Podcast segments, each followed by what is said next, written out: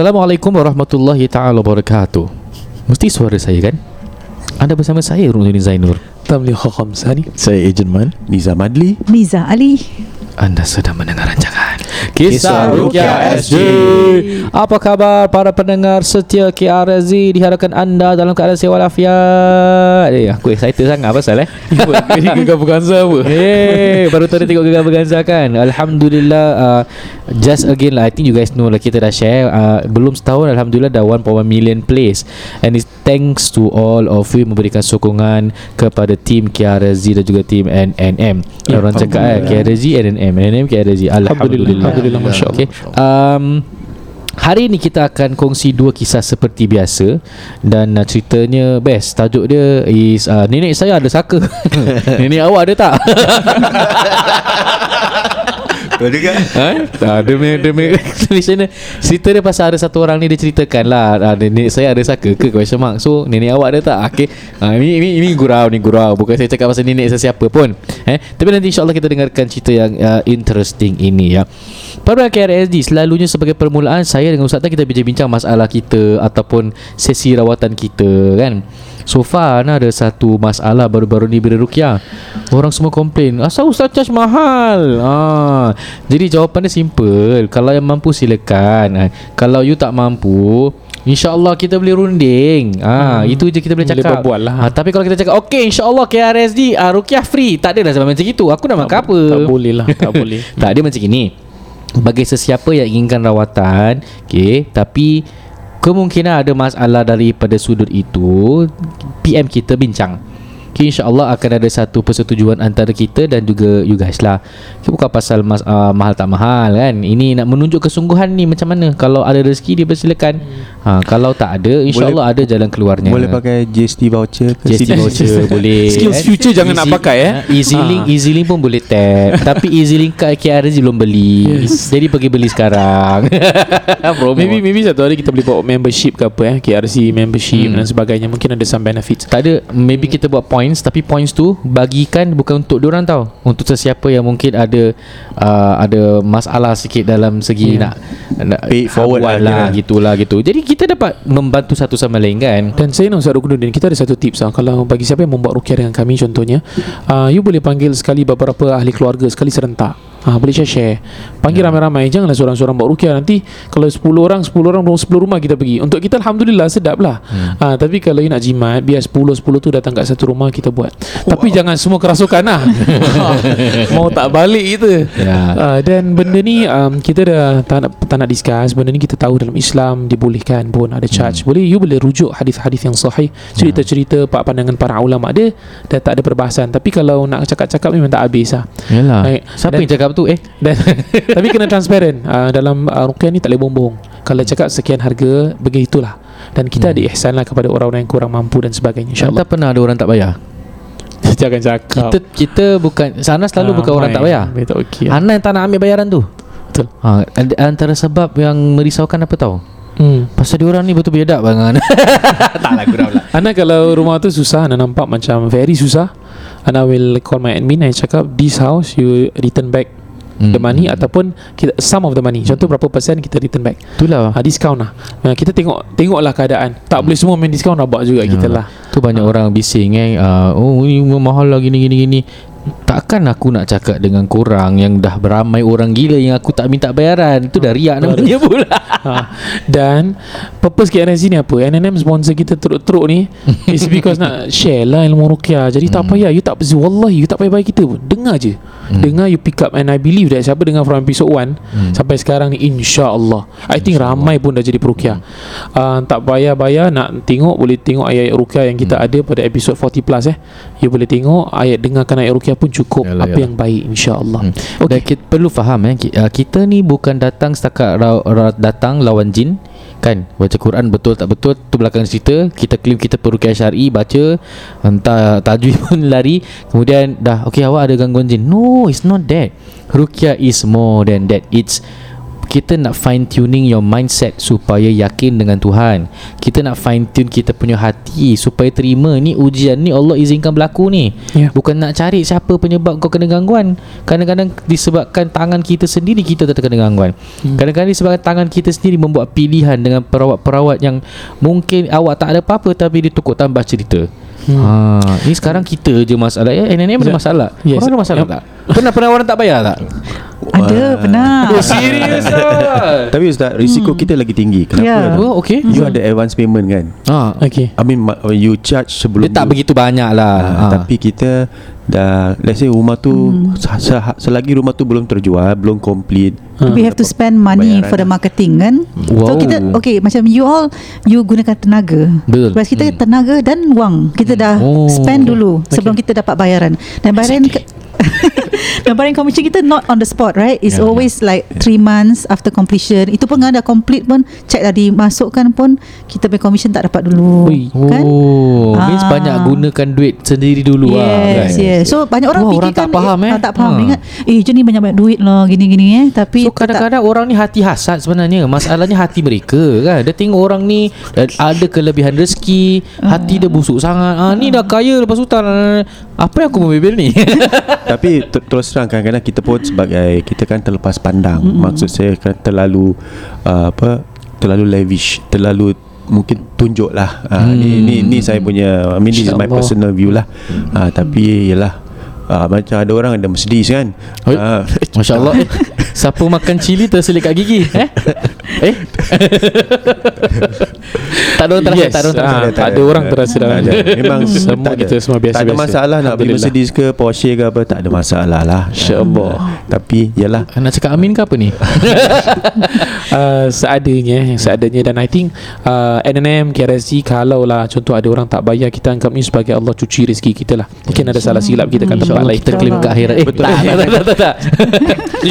Kadang Allah uji kita eh Nak tengok keikhlasan kita Untuk mendapatkan rezeki. Nah, Kalau kita ada sumber, sumber sacrifice rezeki tu Di mana-mana lah eh. Banyak pintu rezeki yang terbuka InsyaAllah. InsyaAllah Toyol tidak akan mengambil rezeki kita InsyaAllah. Cuma saya ada soalan. Orang yang tak bayar ni. Kan Dia ada gangguan tak? Bayar cash ke apa eh itulah buka kan? je Kau lah. tak bayar aku Nanti setan attack rumah kau. Tak, nak, nak buka cerita boleh. Nak? Dengar cerita tadi. Ya, Nak dengar cerita Oh, tadi. oh, ya. Kita ada dengar cerita From NNM tadi Kita rasa kena Ah. masuk Hmm. Podcast ni. saya, Kena masuk. Saya cerita lah. Yes. Masa saya buat rawatan. Eh rawatan. Eh acah acah Dah aku dah aku dah resign Aku jual rumah pula Aku jual rumah. Okay jom kita dengar. gurau saja ya. Uh, baiklah. Uh, actually ada satu uh, satu rumah ni kita uh, kira we were the marketing agent at one time tak terjual kerana mungkin time tu pasaran uh, kurang uh, agak lembab. Hmm. Jadi uh, didn't go through lah. So after couple of years they, it was on the market still and then tetapi lepas tu tak terjual juga kemungkinan No, by the- another agent, by uh, another agent, agent. kemungkinan harga tak tak tak munasabah tapi lepas tu yang this this uh, client of us uh, contacted me Hmm.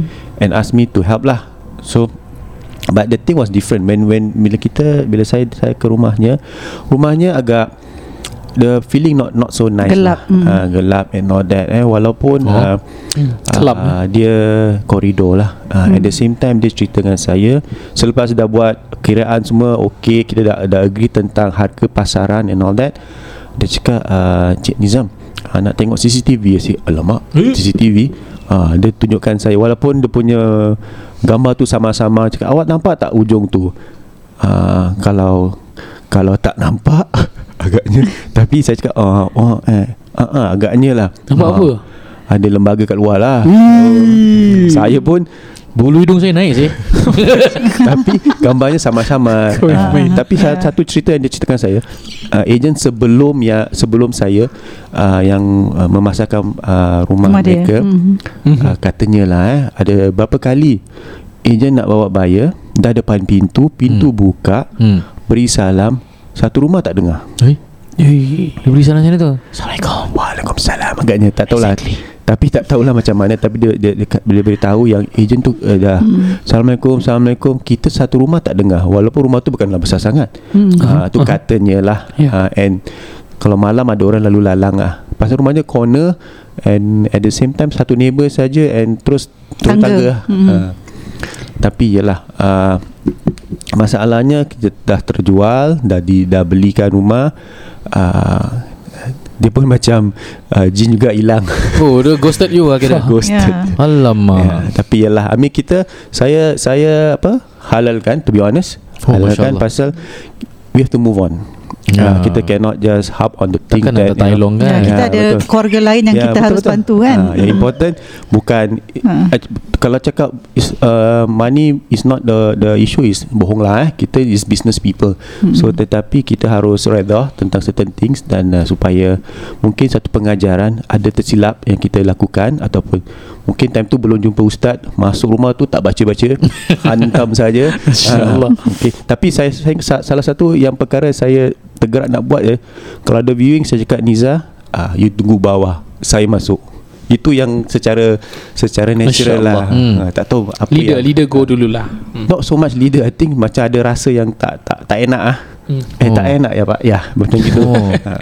Dia kira macam intuition lah Dia bukan boleh prediction lah eh Bukan- Kalau bukan prediction dah lah lah tu jangan Bukan premonition. Kalau premonition ni kira you dukun tau Tapi uh, I think uh, di antara Kadang-kadang adab ada.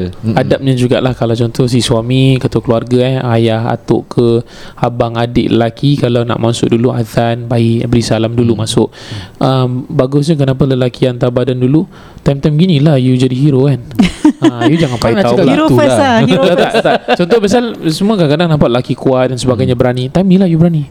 Jadi kalau you rasa Tapi bukan bererti perempuan Tidak boleh mendahului Dalam masuk rumah. Tidak Dia tak ada macam tu. Cuma kalau you rasa Ahli keluarga wanita you tu Macam takut sikit ah, Korang go dululah tapi tak boleh semua takut. Kalau semua takut dah, dah leceh lah. Ah, Kira dah barang Ana leceh ada baca satu uh, kitab ruqyah Dia dia explain apa tau? Kalau rumah kita tu kita masuk Kita tutup baca bismillah. Jin tak boleh masuk lah sih. Kena lock ke tu eh? Ah, So bermakna dia akan cari Sesiapa yang lepa Masuk tak baca bismillah Oi. Atau Assalamualaikum Itu dia masuk Ah, so dia bukan masuk unwelcome means someone's bring them in lah kira. Amalan Di antara amalan baik Simple lah sebelum kita mula. Um, Beri salam Kalau rumah tu ada orang. Uh, Assalamualaikum warahmatullahi wabarakatuh. Hmm, Tambahkan orang? uh, Tambahkan Bismillahi Allah Akbar Dengan nama Allah Allah Maha Besar. Boleh eh? Bismillah boleh Bismillahi Allah Akbar pun boleh. Kalau tiada orang Assalamualaikum wa ala ibadillahi salihin Tambah Bismillahi Allah Akbar. InsyaAllah dengan izin Allah yang di dalam akan keluar dan yang di luar tidak akan dapat masuk. Ha. Kalau Ini padu. budak-budak kita ajarkan Bismillah Bismillah In the name of Allah. Ni kat YouTube kan itu.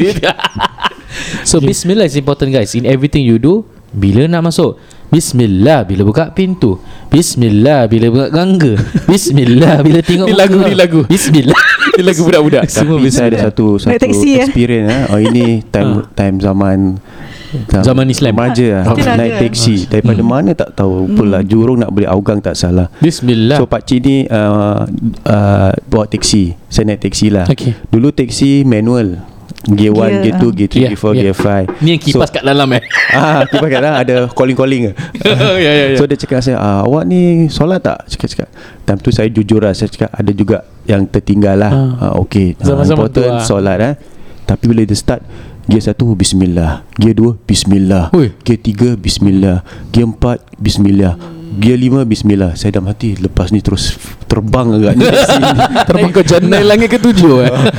Saya terus diam aja Duduk diam-diam. Pasal every time Bismillah. Tapi Alhamdulillah lah Sampai Baik. rumah. Gear satu. Bismillah Gear dua. Bismillah Gear tiga. Besar Bismillah. Pahala. Besar. Tapi kalau auto macam mana sih? Bismillah. Terbang terus eh? Masya Allah. Eh dah. Jadi jadi para pendengar KRSG uh, kami harap objektif daripada apa kita bincangkan tadi tu tercapai lah eh. First and foremost kita bersihkan hati kita lah eh. Jangan kita berasa hasad kepada kejayaan orang lain. Kita mendoakan kerana awak lah pejabat Ain. tak lah That can be an example That can be an example eh. Okay Gurau saja para pendengar KRSG InsyaAllah Kita teruskan dengan segmen Kongsi kisah yang akan disampaikan oleh tim NNM Dipersilakan Okay, nenek saya ada saka ke? Deng deng deng deng. Salam. Ada ada macam ha? efek tu tak lagu Piramli. Ha? Oh tu salah orang. okay, tu, Nenek dia punya Okey, retake retake. Okay, Agent Mansur eh. Uh, Agent Mansur yang baca. you, you guys you see Ejen, Ejen, Ejen Mansur dia tegur Hey aku punya eh. aku bi- aku bercerita, aku bercerita. Okay, Tapi bismillah. tengah kunyah Okay okay okay Go ahead go ahead Okay, So bismillah. Bismillahirrahmanirrahim. Okay, so it already came with a working title eh. Nenek saya ada saka ke? Okay, so Yes. okay, so salam ustaz, please don't mention my username, no problem. Okay Siti eh Salah bukan salah Bukan, bukan, bukan Siti Bukan Siti okay. I have a story to share and I need your views on it. I'm sorry if this is going to be a long story. Actually, yeah, it's a very long story. okay, so before I got married until a few years ago, I've always kena hempap bila tidur and always mimpi Pontianak. Itu itu sound effect dari saya eh Minta maaf Each time in my dream, I nampak Pontianak.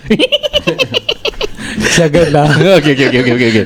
Terkejut makcik yang mendengar tu kan I nak baca surah but my voice tak terkeluar-keluar. Okay, that's the only gangguan I've had. I believe I tak ada gangguan except for those dreams. Once in a while, okay, I experience dreams like tsunami and jatuh from height. Okay, so a few years ago, my nenek kena dementia and her health slowly depleted. She is bedridden now and no more voice.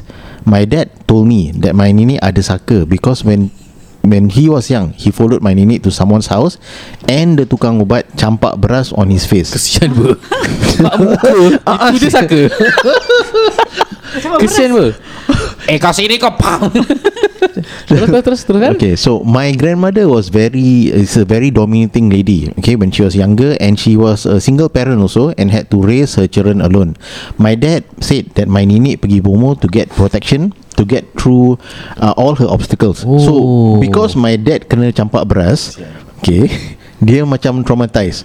No, dia beras ke goni? Okay, no. So, okay. Sekarang dia makan spaghetti Okay. So Sampai traumatized eh Campak beras eh. Alright. so my dad is very protective of me. Every time I wanna do like bungee jump ke, snowboarding ke, naik motor ke, mm-hmm. everything dia takut. At first I don't understand why my dad ni macam penakut, but I guess it's because he was traumatized or body gitu. Mm. So since my my my dad kata that my nenek ada saka, I told him uh, let's get an ustaz to rukyahkan my nenek. Mana tahu Okay. boleh tolong kan? Yeah Okay, so the funny thing is my dad kept on saying dia tak percaya ustaz-ustaz. okay. So I don't know Percaya aku hantam lah ni so I don't know why I kept on trying and trying until I found a family friend whose father is a perawat. So I asked my dad again and surprisingly he agreed. Okay, so this pakcik and his wife, ni tag team eh, is like my mak angkat. They followed us to the nursing home to see my nenek. At that time, the COVID measures tengah ketat. Okay. So only one person was allowed. So the pakcik naik lah. So before he naik Tengok my nenek Of course he had to ask for a photo of her Right? Maybe he needs to confirm Is my nenek Since it's his first time seeing her. Tengok gambar lu. Ya yeah, Sekali salah orang. Okay. Nyonya Okay So he recorded this Okay He recorded the session Which was uh, To just bacakan a few surah And asking my nenek If it's okay for her To lepaskan whatever saka she has Oi. Okay, Okay, in in the video we can see my nenek tearing up and nodding her head. Uh, I don't know if she can understand anything though when people talk to her. Alright. So sidetrack sikit. Okay, before the rukia session, I had a Okay. few dreams. My cousin, who is my mak long daughter, also had a dream about my grandmother. I uh, I dreamt that I was about to enter my dad's house and saw an ustaz sitting and waiting for my dad. Bila I nak langkah masuk, I suddenly saw my nenek merangkak tepi pintu and then I terbangun from my dream. Weh. Ni Ju-on version nenek sini Yeah, my my cousin pula. Junik Ju-on version nenek Junik Kelakar tak Okay okay okay Right. Okay. So my cousin pula mimpi that my nenek nak kasih dia pinggan mangkuk. Pegang mangkuk Okay Alright. Is that the sign that my nenek nak kasih dia saka? Oh, okay. A possibility tu ni Ya Hmm, okay, okay. So my mak long has passed on. So that means that my cousin is next in line kan? Okay, so apart from that dream uh, that I also had, I dreamt that my house kena gangguan. In my dream, I was asleep and then something grabbed me and lifted me from my bedroom all the way to my main door Eh uh, to halau I keluar. Busy Hmm. In that dream, my house looked like it kena ransack. Alhamdulillah, after the rukia, I never had any more of those dreams. Wow I don't know. Alhamdulillah. I don't know if the rukia worked or not since it's just uh, you know a one-time thing. The pakcik told us that if my nenek ada saka, he would help to tell the saka to pergi balik ke tempat asal dia. No botol-botol or anything syirik. Okay so now the thing is I am second guessing If I did the right thing or not. Since my nenek tak boleh berbual lagi And it's only based on what my dad said. My dad was afraid that the sucker might be handed over to me. So he did not allow me to visit my grandmother Or if I visit pun I tak boleh pegang my grandmother. The thing is I have no blood relation with my dad or grandma Okay plot twist Right Itulah. So boleh ke saka uh, Pass down to me Ah, pass down to me. I am my nenek's first granddaughter and her favourite one since she took care of me sejak I born. Appreciate your views and advice on this Ustaz. Thank you. Also, one last thing about my nenek. She is about 80 plus years old, bedridden and cannot speak already. Also on a liquid diet lah. Hmm. Okay. However, her complexion is masya Allah. Like her face tak ada berkedut-kedut pun. Skin on her body of course dah tak ada muscle and all. But if you look at her Ustaz, she looks like sort of like she never age. So what, uh, what do you think Ustaz? The story of Jonet Okay Let's begin Bismillah You know masalah orang Melayu kita ni kan Tak cakap Melayu lah eh. Any, Anyone lah Yang terlalu, terlalu I would say uh, Mungkin terlalu kemarut dalam benda ni. Asal orang tu panjang umur je Kan?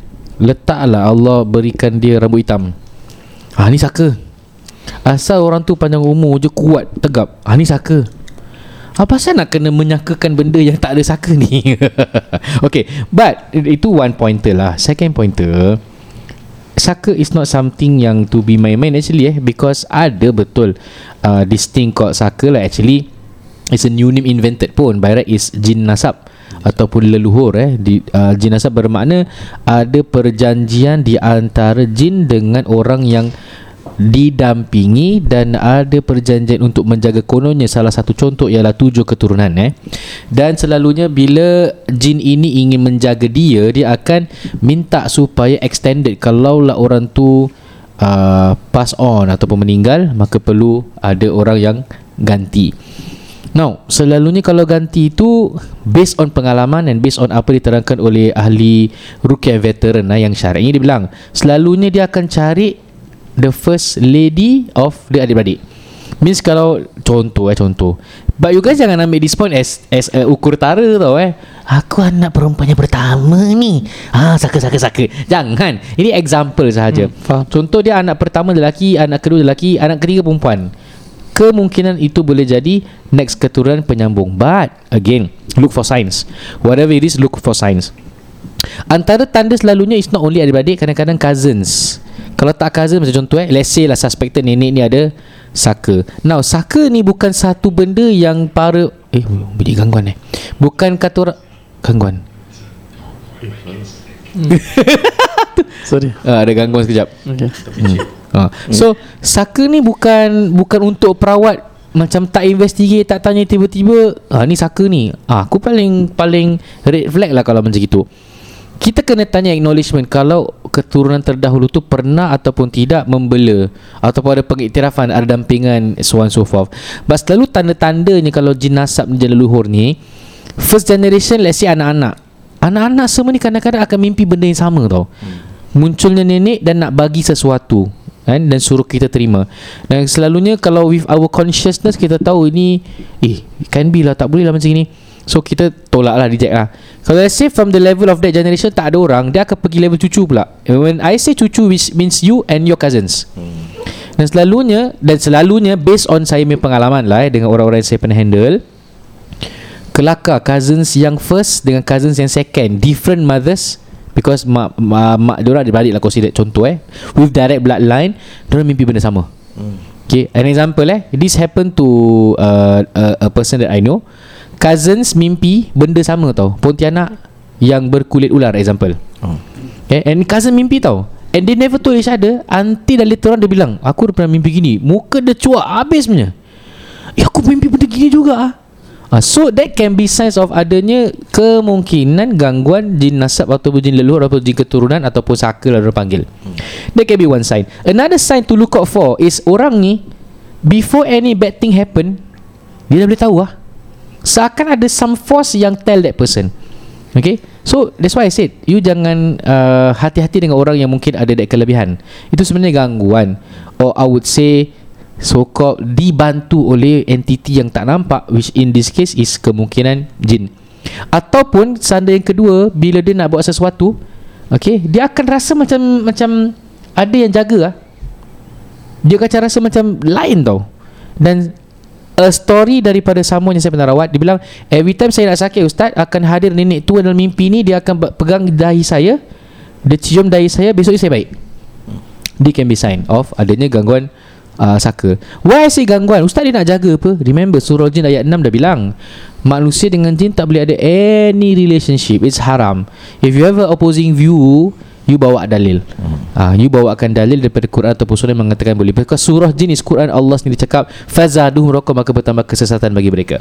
So that these are some signs to tunjuk kalau kemungkinan ada gangguan jin saka. Dan dan dan dan saya ingat saya pernah rawat enam adik-beradik. Eh, yang herannya bapak dia punya level tak ada, tak ada yang sambung because they don't percaya. But they know is from Masya Allah hujan Uh, So they know is from datuk mereka And datuk dia pernah ada uh, pelihara Diorang panggil hantu raya. Hmm. Eh, nah, hantu raya ni main-main tau. When, I- when kita dengar macam hantu raya gitu eh. But in actuality it's like genduru besar dua tingkat punya tau. And uh, I, I've heard cases lah yang Wallah alam betul tak betul eh. But ni sources daripada orang yang saya kenal lah Yang saya percaya. So, How tinggi it is Is diorang setakat nampak kaki As tall as a traffic light itu kalau orang belanya hantu raya. I, I remember uh, Saya pernah tanya Ustaz Hirman Sudil juga From uh, Terapi Quran. Dia pun ada share jugalah Pasal Bab hantu raya ni lah. But then again Ni semua jelmaan jin Dan kita tak, tak perlu takut pun. But that was one example. Now what are types of uh, Jelmaan jin nasa atau saka yang ada? Kebanyakan kes kita dengar Kalau yang kononnya daripada uh, Negara jiran Malaysia. Kebanyakannya apa tahu? Ah, Harimau putih Ataupun buaya putih Okay Dan saya pernah rawat orang yang pernah cerita lah Diorang pernah ikut datuk dia tu Pergi berikan sajian Kepada buaya putih. Apa word lagi satu? Sesajen eh? Sesajen ah, ah. Sesajen. Tu kalau dalam bahasa Bukan sarjan army tau. Bukan tu Ha? Sesajen. Tu sarjan eh? Tu staff sajen. Okay. eh, Sesajen satu saja. Sesajen. Ya. So uh, Saya tanya uh, Okay You see eh When I rawat orang I will ask You nak tahu ni saka ke tidak? Jangan sembarang tembak dulu. Tanya dulu. Betul Ustaz Bapak saya pernah cerita Dia pernah ikut arwah datuk saya Pergi ke sungai Dan bawa makanan-makanan uh, Antaranya ialah ayam hitam tak silap? Ayam hitam. So tiba-tiba daripada jauh tu nampak Ustaz buaya warna putih. Kenapa kita tahu putih? Because dia dah lah gelap. Habis ada sinaran bulan. So bila nampak sinaran putih tu kepada uh, bulan bu- Buaya tu warna putih. Not only that Ustaz Kita akan nampak ada jelmaan orang besar Dan diri atas buaya tersebut ha, So itulah dia Uh, da- tanda-tanda orang yang mungkin ada gangguan saka. Saya pernah dengar uh, ada juga saka tu disebabkan diberikan uh, benda-benda example uh, tongkat yang berkepala naga. Ada contoh diberikan uh, sikat sikat yang nenek-nenek terdahulu. Ada yang memberinya barang seperti uh, kres, Cincin-cincin cincin kan. Gelang mas ada? Gelang mas Bil, ada ada. Yes. Loket ada. Loket ada juga. Loket pun ada Ya. So kalau kita nak dengar cerita uh, Tentang orang yang dalam keadaan nak meninggal tu Panjang cerita kalau pasal saka eh. Actually I want to simplify. Ha, Tak apalah next topic lah. Kita boleh buat pasal saka. Dah panjang-panjang. Cliffhanger eh. Panjang-panjang. Cliffhanger eh. Geram eh? Ustaz Nuk sambung lah. Tak apa nanti ke, Jadi Korang dengar KR Aziz selalu kan? Ha, Okay. So tu uh, Ustaz Tawi ada komen pasal uh, saka? Tak ada. I think Ustaz ada, Rul explain back Alright. So insyaAllah kita teruskan segmen ini Dengan uh, diberikan peluang kepada Team NNM Untuk memberikan sepatah dua kata. Over to you Abang Nizam. Thank you Ustaz. Terima kasih. Baiklah sekejap eh. Saya pun dengar Syok lah dengan cerita Ustaz Ruk ni Sampai Iya. saya punya Skrip pun ter, terlari. Uh, Baiklah. Okey Para pendengar KSG Ialah peluang untuk kami Bincang secara Apa tu uh, Singkat eh Tentang uh, Pay mortgage Always have CPF component tetapi berapa ramai yang ada CPF plus cash component. I think this is not something new Tapi kita ingin uh, kupaskan dengan lebih lanjut uh, Tentang kisah-kisah yang telah kita uh, alami lah eh uh, Tentang uh, pemilik rumah yang uh, yang ada plan untuk beli rumah, upgrade and and, and all that lah. Mungkin Niza you can start with the first case. Nah, actually first pun C- CPF pun consider saka juga Kita boleh nominate Memang betul betul betul. Okay So actually CPF ni Is uh, very important kan Kita kata CPF ni for retirement Tetapi uh, Ramai eh In fact I think I would say 99% Pelanggan kami Semua menggunakan keseluruhan CPF hmm. untuk pembayaran rumah mereka. Tetapi this is something that we find that uh, in future di Singapura ni mungkin as one time our government will stop us from using a lot of CPF on our house. Yeah. Okay, so slowly, slowly we are going to see this happening. Dari, uh, so in our case, uh, one case eh, yang selalunya kita nampak is a married couple. Okay, mesti ada yang satu salary with CPF contribution dan satu is salary tapi tak ada CPF contribution. Seperti uh, let's say uh, driver taxi, okay, atau uh, you know delivery drivers and all that eh. So ini yang tak ada CPF lah ah selalunya mesti ada satu satu uh, one of the spouse tak ada CPF. Macam Ustaz-Ustaz Eh? Rukia macam kita lah Ah. Tak ada okay. Ah, itu kita nak So tanya sorry. juga pendapat eh Oh, okay, ustaznya okay. ah, how you manage you punya mortgage eh. Okay boleh Okay, so patutkah kalau let's say seseorang tu bergaji tanpa CPF, patutkah orang punya pembayaran uh, hutang rumah tu berat sebelah? That means the one that is contributing C, uh, with CPF should pay for the house. Mm. Is that is that wise move? No Kenapa ustaz? CPF jangan pakai semua CPF nanti itu untuk retirement. Kalau dah pakai semua nanti yang yang pakai banyak CPF tu nanti pada hari tuanya tiada CPF. Ah, siapa akan gantikan dia, uh, dia punya retirement? Di hari akhirat. Ah. Who, who can guarantee that person's punya retirement? Tapi kalau kalau dia tak ada choice macam mana kan Iza? Tak ada Okay. choice. Memang contoh yang contoh Hmm. isteri tu CPF banyak, Mm. dia je yang boleh buat benda tu. Dan suami Hmm. dia pula tak ada cash nak top up macam mana? In Then- that situation. Then you must ask You must actually berunding dengan your spouse Okay. Is it fair? Is it fair If you are working on your own Okay Pasal uh, Usually eh Okay minta maaf Usually Kaum wanita tu Bersalary yang tinggi Dan ber-CPF Dan sebagai yang uh, Suami pula Tidak ber-CPF Dan tidak bergaji tinggi jadi, jadi Di manakah Contribution si suami tu Hmm. Okay Nanti kita ceritakan Kenapa Why this is Okay. a problem eh In, in today's punya uh, Masyarakat Okay. Melayu kita eh Saya uh, bukan in defense of kaum lelaki.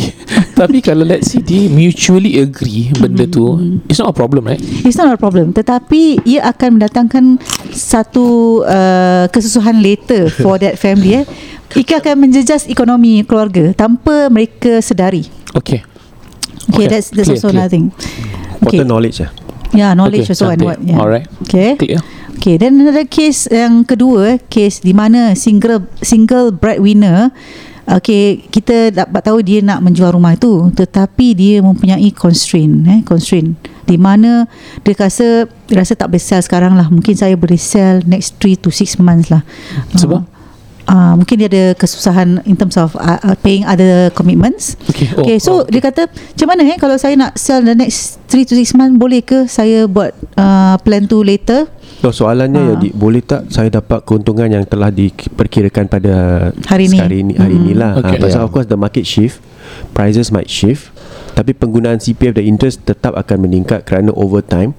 Uh, over time I mean in the next 3 to 6 months you'll see there will be an increase in terms of accrued interest okay para pendengar GRSG yang important you, you uh, the CPF charge for 2.5% interest is always in January Mm. uh, so you will see 1st of January tahu-tahu you punya accrued interest naik kerana Hmm. that's where the interest is charged onto the CPF yang telah digunakan so Yeah. important to take note eh. so kalau you uh, the this is how to ensure that you punya calculation uh, uh, it's it's apa On tu? point. on point lah Mhm. jadi Uh, untuk kes ni Mei saya sambung eh. Hmm. Untuk kes ni uh, dia perlukan masa untuk jual rumah kerana ada uh, komitmen kewangan yang lain tetapi dia sole breadwinner. So he he ask he asked me in if the next 3 to 6 months if I want to sell what should I do today? So the the simple question the simple answer is is uh, is, is whatever mortgage payment you are paying today pay in cash.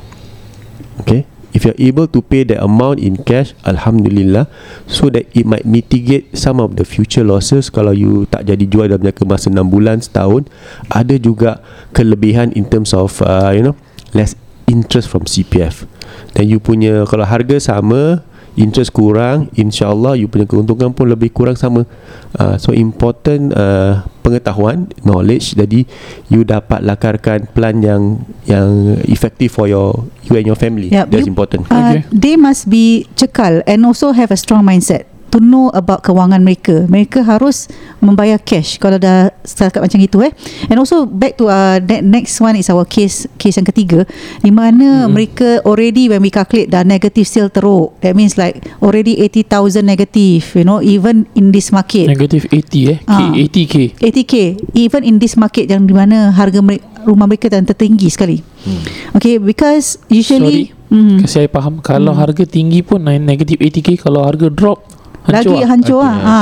Sometimes can eat into their principal eh. That means kalau dia orang dah spend 100k principal belum tahu cakap interest, they will get back 50k in principal Hmm. after jual.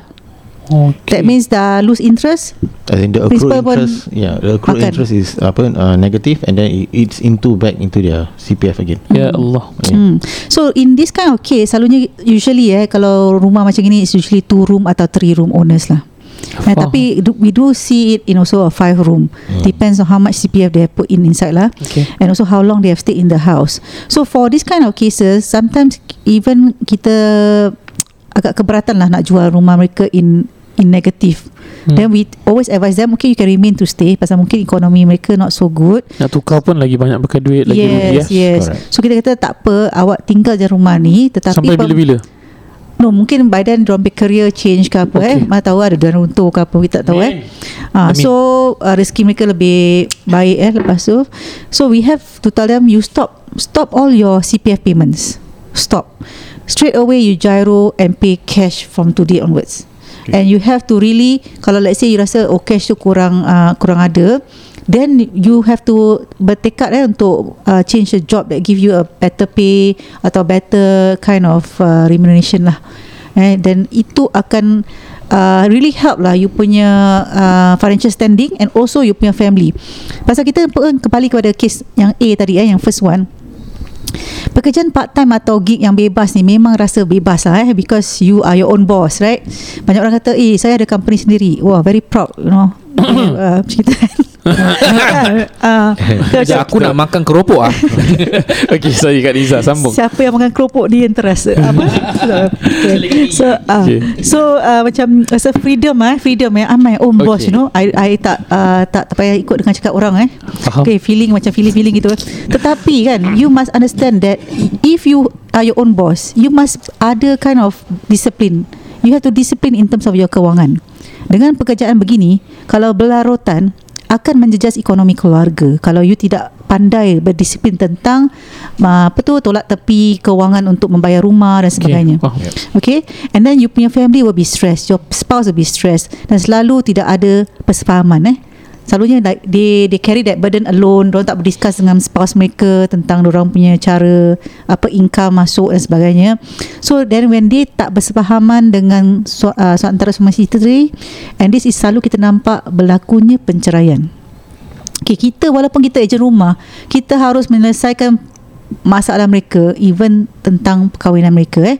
So sometimes we tak tahulah eh kenapa kita Dah pun ter- multitask dah. Ah, kena multitask.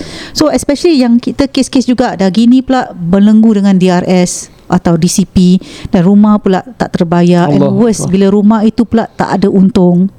So please please kita harap uh, para pendengar KRSG di sana okay uh, we haven't even touch about your retirement. It's just Betul. your daily daily Normal lain life. cerita lah Ya. yeah. Totally different story kita disiplin, uh, eh, kita cakap. CPF retirement tapi kita belum sempat sentuh sana. Sekarang you punya masalah dah In, banyak. in, in summary, actually get the basics right lah. You know, Hmm. uh, get to know what's your basics. You know, uh, how to plan, how to you know Pay, save. uh, what you and pay, how to important, Correct. So once you get the basics right, then we can talk uh, more about the advanced one. But the basics is what most people are not doing lah. yeah. Important eh Kalau you like You like. Kalau you tak like You swipe eh. Ha, Yeah. jangan- jangan- Kalau dah tak like Like sangat block. Dan kalau Eh. aku swipe Aku jadi tak like Eh. Lain. Kita tak hype. Okay baiklah. Terima kasih Okay. Pendengar KRSG uh, Anything There's only one number to call. 96704-504 exactly. Over to you Ustaz. Thank you. Masya Allah. Alhamdulillah Pendengar KRSG It's uh, It's actually what they are trying to say Is discipline eh Discipline Yeah. Okay uh, The CPF is important But at the same time When you dapat bayar rumah tu dengan cash It is creating Kata orang tu A forced uh, kata orang tu Savings. Power lah. Wah. Eh, because Oh, sekarang pun uh, konon saya pun Boleh bayar rumah lah, kasih. Taklah. So, ya itu je sebenarnya yang dia nak sampaikan ni untuk uh, pengamatan setiap daripada kita eh besok lusa kalau kita nak beli rumah especially yang, yang dengar ni belum kahwin kalau dah kahwin kan This is something that you can save up and uh, dapatkan keuntungan. Dan Important kahwin cari yang ada CPF Ustaz ah. Jangan Saya enggak ada CPF ya Kamu sudah Dia kahwin. Tak ada CPF Tapi ada banyak duit. Eh, Lain. Oh, lain Oh ya, level, cakap pasal duit kan. Cash is king tau. Tapi kalau cash tu awak tak gunakan betul-betul, is no longer king. Jadi cash. Jadi queen. Allah is king. Inflation. Sorry, sorry, sorry, sorry, sorry, serious, Tiba-tiba. Tiba-tiba defensif eh Para pendengar kita InsyaAllah kita teruskan Dengan uh, segmen kongsi kisah Yang kedua eh. uh, Siapa yang akan sampaikan Masya Allah hujan lebat ni Pada jam 1 pagi Di hari raya Okay Alhamdulillah Siapa yang cerita ni? Okay. Oh. okay let's go Okay, salam Ustaz Ruk and Ustaz Tam. Salam Assalamualaikum warahmatullahi wabarakatuh Uh, uh, do not reveal my name. Okay, Mhm. saya nak tanya, apabila seseorang itu menurun, oh, kita tak Reflect boleh tiba-tiba. kita tak boleh tanya kita tak boleh tak percayakan kan bulat-bulat kata-kata mereka kan betul tak Hmm, Betul tapi kalau dia mengaku dia adalah nenek pak cik saya macam mana eh macam mana eh kata Kak Lina Popom Macam mana eh. Okay, as far as I know, tak ada sesiapa yang mengamalkan these mystic practices atau saka. Wallahu alam. But I don't know this pakcik ada belajar something when I was young. Tapi I wasn't sure lah. Cause I heard he also can rawatkan orang. But that is none of my business kan lah kan. right. Okay, but two years ago, it triggered me. Ever since I had a newborn, his wife came to mandikan my anak. When she blew my daughter's ears, mandikan my anak, uh, okay, to like dry the ear, Hmm. my mother-in-law notice. My daughter macam almost turn blue ah. Like a bit tersedak. Okay From day two onwards, my baby malam-malam mesti akan nangis-nangis. So when one day someone in the house kena menurun tu, dia yang dia mengaku dia nenek. This nenek I have no idea who lah. So orang ni Tak Orang kenal. ni menurun Dia cakap nenek tu lah Ah, Nenek. but alhamdulillah I was lucky that my father-in-law also seorang perawat ruqyah. So time my baby ni uh, her early days it was during COVID period. For two years since we were unable to visit our family and relatives, till now we try to avoid my makciknya family yang mandikan my anak tu. Hmm. Pernah they come and visit me once or twice. Nanti malam mesti my daughter ada gangguan. Hmm. So besides that, till now my daughter will cry when she sees my other relatives. Maybe that's her characteristics lah. That she's scared of new people or other related yang to the accident lah. Wallahu alam. Hmm. So my question is, is it okay for my family and kids? Now I have two kids. My son pun so far tak ada apa-apa cause his wife did not come in his newborn days. Okay, to meet the family. To be honest, before I got married, I was close to my makcik because she is my mom's sister. When they didn't help, I don't mind helping lah. Ever since ada anak, I like so scared lah cause nanti yang kena ni is my daughter. Uh, Okay faham so uh, okay, so hope to hear some kata-kata semangat from Ustaz. Sorry if this too long. Maybe you and family always in good. Uh, may you and family always in Amin. good hearts, good health, insyaallah. Amin insyaAllah Uh, Uh, dia ada reply tau Anak baca reply dulu I reply Nenek tu bukan arwahnya Tapi jin okay. Continue. um, Okay Dia susah sikit. Tapi kan kalau let's say Kalau you betul lah suspect Contoh ada tanda-tanda bukti yang kuat Memang mereka Pakcik makcik you yang buat Contoh eh. Contoh eh uh, then okay lah. Maksudnya justifiable Kalau you nak jauhkan anak you. Tapi kalau selagi tiada bukti eh, Tiada bukti yang mereka lakukan Dan uh, ni berdasarkan prasangka Ataupun Your hypothesis lah You macam making a good guess Because certain things happen Dia datang jangan nak you nangis. That's the, ada possibilities. Tapi tak semestinya orang buat juga. Kadang mungkin eh Mungkin dalam badan orang Mereka pun ada kena gangguan Tanpa mereka sadari Ataupun mereka sedari And benda tu boleh effect anak kita To a certain extent. Maksudnya Budak-budak ni mereka Tengoklah pada tahap umur apa Ada yang tak nampak lagi Tapi merasa Allah kasih budak-budak ni mungkin merasa. Sebab tu kalau yang nampak-nampak Kan budak-budak Ada muka orang tua. So uh, Terpulang uh, Yang bagi yang memberitahu cerita ni Kalau betul you confirm Dia bikin barang Of course jauhkan Pastinya. You kena jauhkan. Uh, Dia dah boleh di antara Dikatakan sebagai orang pengamal lah eh.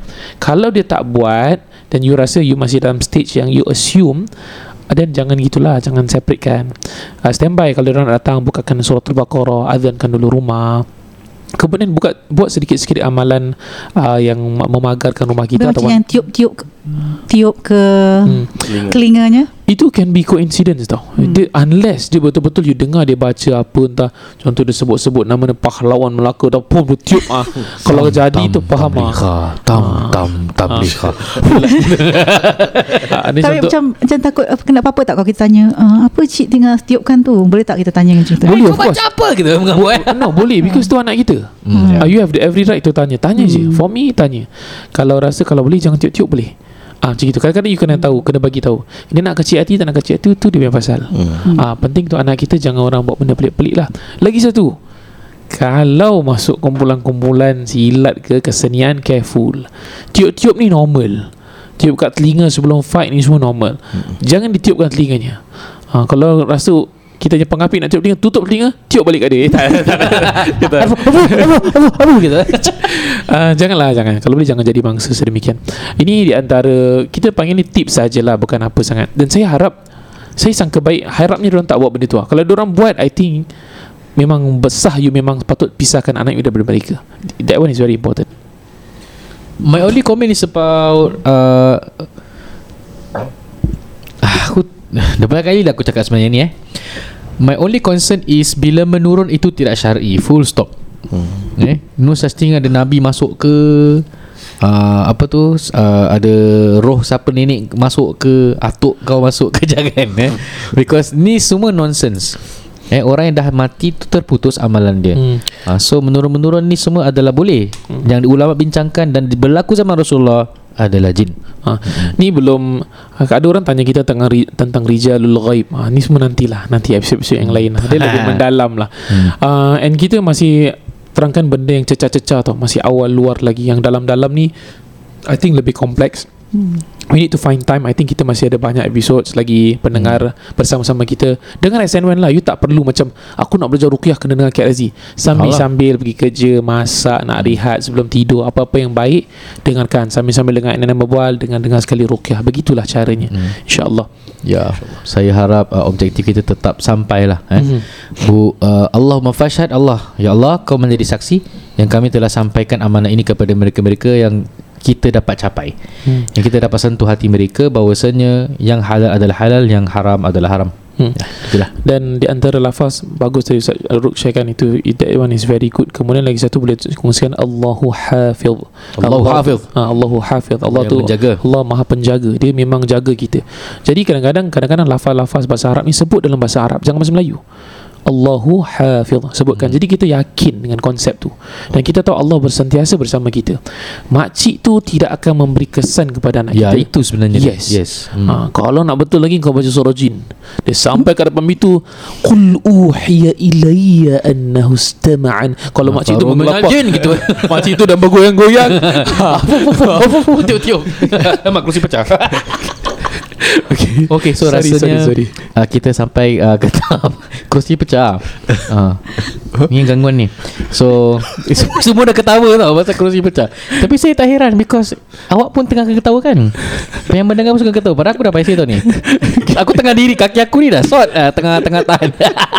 Baik kita, Sebelum aku jatuh dengan mic ni Sekian saja dari oh, Ada lagi Sabar, sabar. Ah, Patah kerusi ni okay. Apa ni nanti jangan lupa subscribe YouTube kita. InsyaAllah kita have more videos coming up. Ada banyak lagi. Wajib. Dan InsyaAllah uh, InsyaAllah. NNM akan bersama kita dalam YouTube video kita ni. Kalau ada rezeki lah Kalau ada rezeki. Dan kemudiannya konsep uh, YouTube kita akan berbeza sedikit. Kita akan buat different-different types of content Daripada kita Spotify. Spotify akan kekal bersama kita Sebagai pendengar. Kita dengar seluruh suara-suara ni. Cerita Cerita-cerita Eh, Kalau di uh, YouTube kita akan buat tengah sedikit pembaruan eh. InsyaAllah. Alhamdulillah. Okay itu je Subscribe eh wajib. InsyaAllah. Sekian saya Dawes Rudin Zainul. Tabligh Hamsani Saya Jeman Nizam Adli Niza Ali. Wabillahi taufiq hidayah. Wassalamualaikum warahmatullahi wabarakatuh. Kerusi kerusi kerusi kerusi